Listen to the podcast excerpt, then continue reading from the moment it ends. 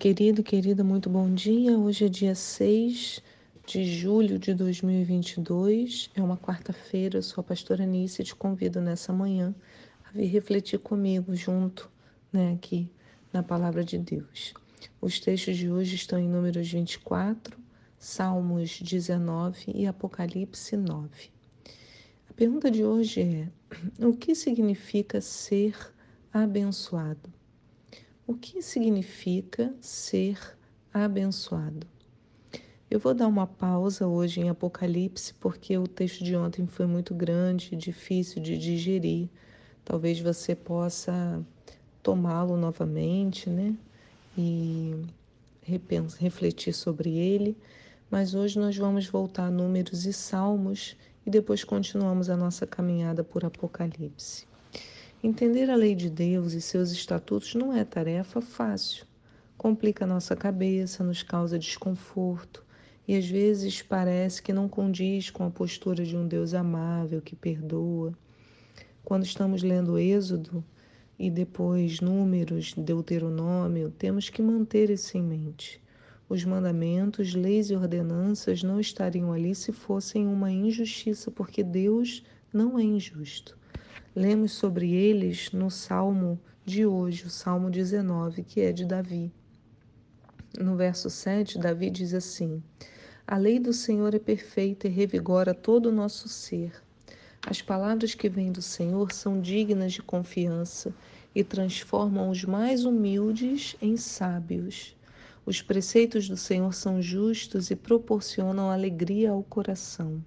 Os mandamentos do Senhor são cristalinos e iluminam o entendimento. Então, se assim não fosse, né, o salmista não teria escrito essas belas palavras, declarando-se em amor a essa mesma lei que nós temos acompanhado desde Êxodos até Deuteronômio. Temos que entender também que há princípios por trás de cada um desses mandamentos. Olha o que o salmista continua dizendo no verso 9: o temor do Senhor é puro e permanece eternamente. As ordenanças do Senhor são verdadeiras e todas igualmente justas. São mais desejáveis do que o ouro, mais do que muito ouro refinado. Então ele diz que as ordenanças do Senhor são verdadeiras, são justas e mais desejáveis do que ouro. Quer dizer, então é uma riqueza. Ele também diz que são mais doces do que o mel do que as gotas de favo. Então, elas alimentam e são saborosas. E ele continua: Por suas ordenanças, teu servo é esclarecido, e existe grande recompensa em, né, em a elas obedecer. Então, ele atribui um esclarecimento, quer dizer, pela ordenança do Senhor, o teu servo é esclarecido. Então, olha o peso da importância que ele dá a essa palavra, né, que traz esclarecimento. Aí ele continua no 12: Quem pode perceber os próprios erros? Purifica-me do que, dos que ainda não me são claros. Da mesma forma, livra o teu servo do orgulho, para que ele nunca me domine. Então experimentarei a integridade e serei inocente de grande transgressão. Que as palavras da minha boca e o meditar do meu coração sejam aceitáveis na tua presença, Senhor minha rocha e meu vingador. Então, eu acho particularmente fundamental para a nossa vida o reconhecimento que Davi teve dos nossos pontos fracos, quando ele afirma: quem pode perceber os próprios erros, né? Então, quem pode isso? Essa não é uma dificuldade de todos nós? Então, Davi nos dá uma grande lição quando pede a Deus que o purifique de todos os erros que não são vistos de forma clara. Ele fala, né? Quem pode perceber os próprios erros? Purifica-me dos que ainda não me são claros. Quer dizer, ele reconhece que ele tem muitos erros e que eles não, na maioria das vezes, não estão claros, e ele pede a Deus que o purifique disso, né? que mostre para ele o que, que ele está errando para corrigir.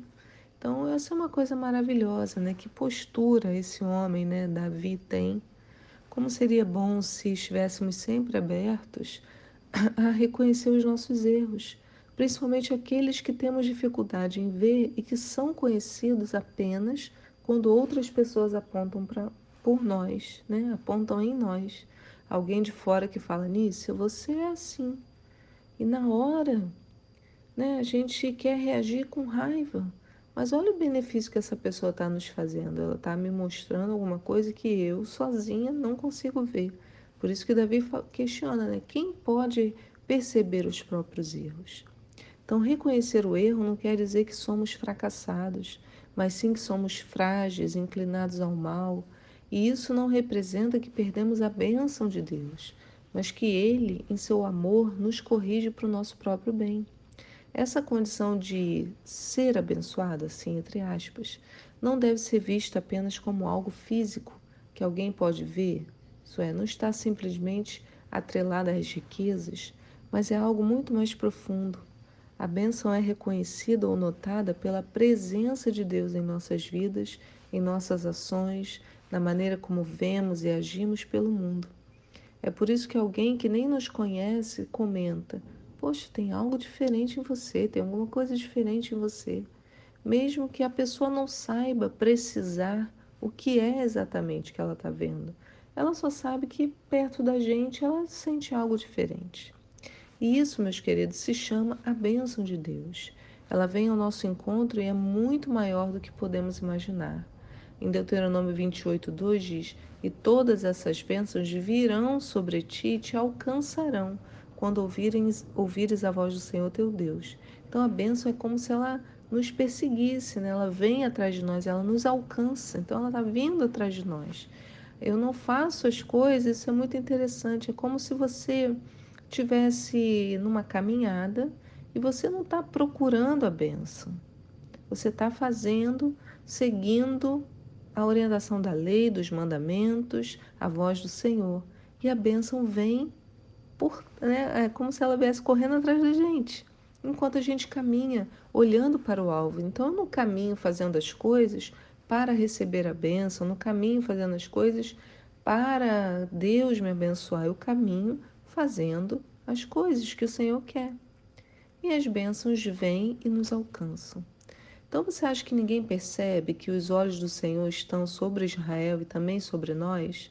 Já que por herança recebemos a bênção de Abraão, muitos governantes expressam claramente o desejo de apoiar Israel porque sabem que, evidentemente, terão uma bênção vinda da parte de Deus. E essa promessa também reside sobre nós, tanto quando nós abençoamos Israel, quanto quando alguém nos abençoa. Veja o texto de hoje, né? Em Números 24. Eu já falei de Salmo 19, vou falar de Números. Em número 24, no verso 2, diz assim: Dessa vez Balaão percebeu que o Senhor muito se comprazia, se agradava em abençoar Israel, e por esse motivo não recorreu, como nas outras vezes, a adivinhações e magias, mas voltou sua face para o deserto. Então, mesmo com toda a inveja e desejo pela riqueza, Balaão percebeu, nós falamos sobre Balaão na segunda, então se você não acompanhou esse devocional, sugiro, né, dar uma volta, é, volta lá e ouve. Mas Balaão percebeu que nem com todo o esforço do mundo poderia fazer algo diferente daquilo que estava no coração de Deus. Ele tentou, mas não conseguiu bom êxito. E por fim, o que, que ele fez?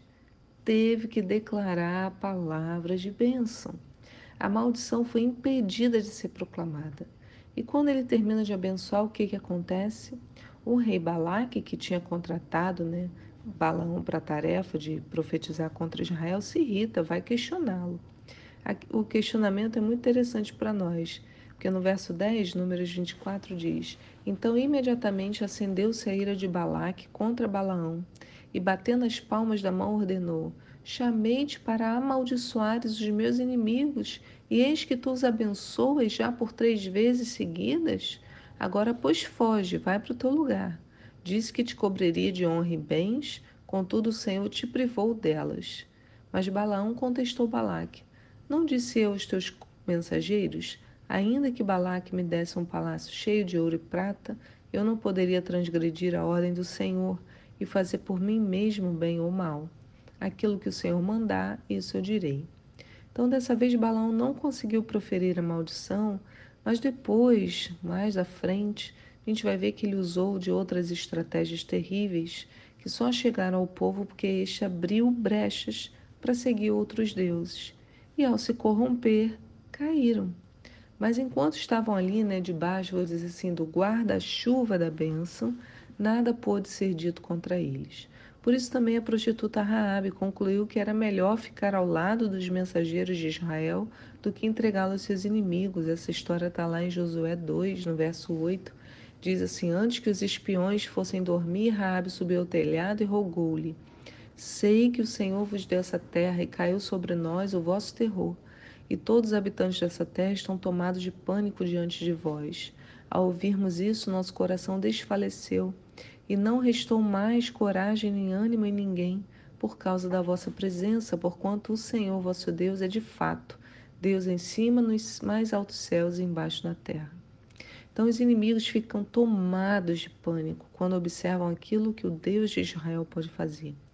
Irmãos, esse é o mesmo Deus que servimos e ele continua poderoso em cima nos mais altos céus e embaixo da terra. Portanto, a pergunta que se coloca para nós é: por que tememos? Né? O Senhor, ele é essa esse guarda protetor. Aquele que nos guarda não dormirá. Então, se Deus, com seu poder e amor, resgatou Israel dos seus sofrimentos, também o fará por amor a nós. Afinal, em Jesus nós nos tornamos um só povo, debaixo das mesmas promessas, né? Em Efésios 2 fala isso, que a gente estava separado, sem Cristo, separado da comunidade de Israel, estranhas alianças da promessa, sem esperança, sem Deus no mundo. Todavia, agora em Cristo Jesus, vós que estáveis distantes, fostes aproximados mediante o sangue de Cristo. Aleluia, né? Então a promessa passa a valer para nós. Então esses mandamentos que a gente lê na Bíblia, por mais que nos pareçam estranhos, estão escritos em toda a natureza. O poder de Deus e a sua bênção estão expressas em tudo que nos cerca. Tudo é construído sobre essa base, como diz no Salmo 19 hoje. Ele começa assim, né? Eu guardei o finalzinho, o início do salmo para o final do devocional porque é tão lindo. Vocês têm visto os céus, né? Tanto no nascer do dia como ao pôr do sol, tão incríveis. E a Bíblia diz no Salmo 19, no verso 1: Os céus revelam a glória de Deus, o firmamento proclama a obra das suas mãos. Um dia discursa sobre isso ao outro dia, e uma noite compartilha conhecimento com outra noite. Não há termos, não há palavras, nenhuma voz que dele se ouça. Entretanto, a sua linguagem é transmitida por toda a terra e sua mensagem até os confins do mundo. Sem palavras, sem escrita, a natureza revela a mensagem de Deus todos os dias. A noite discursa, né? compartilha conhecimento com a outra noite. O dia faz um, um discurso, tamanha sua beleza. Então, se ficarmos atentos, compreenderemos o que significa estar debaixo da bênção de Deus e essa certeza permitirá que encontremos paz em nossos corações e nos trará sabedoria para esperarmos o tempo da justiça, porque ele certamente virá. Fique na paz do Senhor, que Deus abençoe sua quarta-feira. Eu te espero aqui para um próximo devocional. Tchau!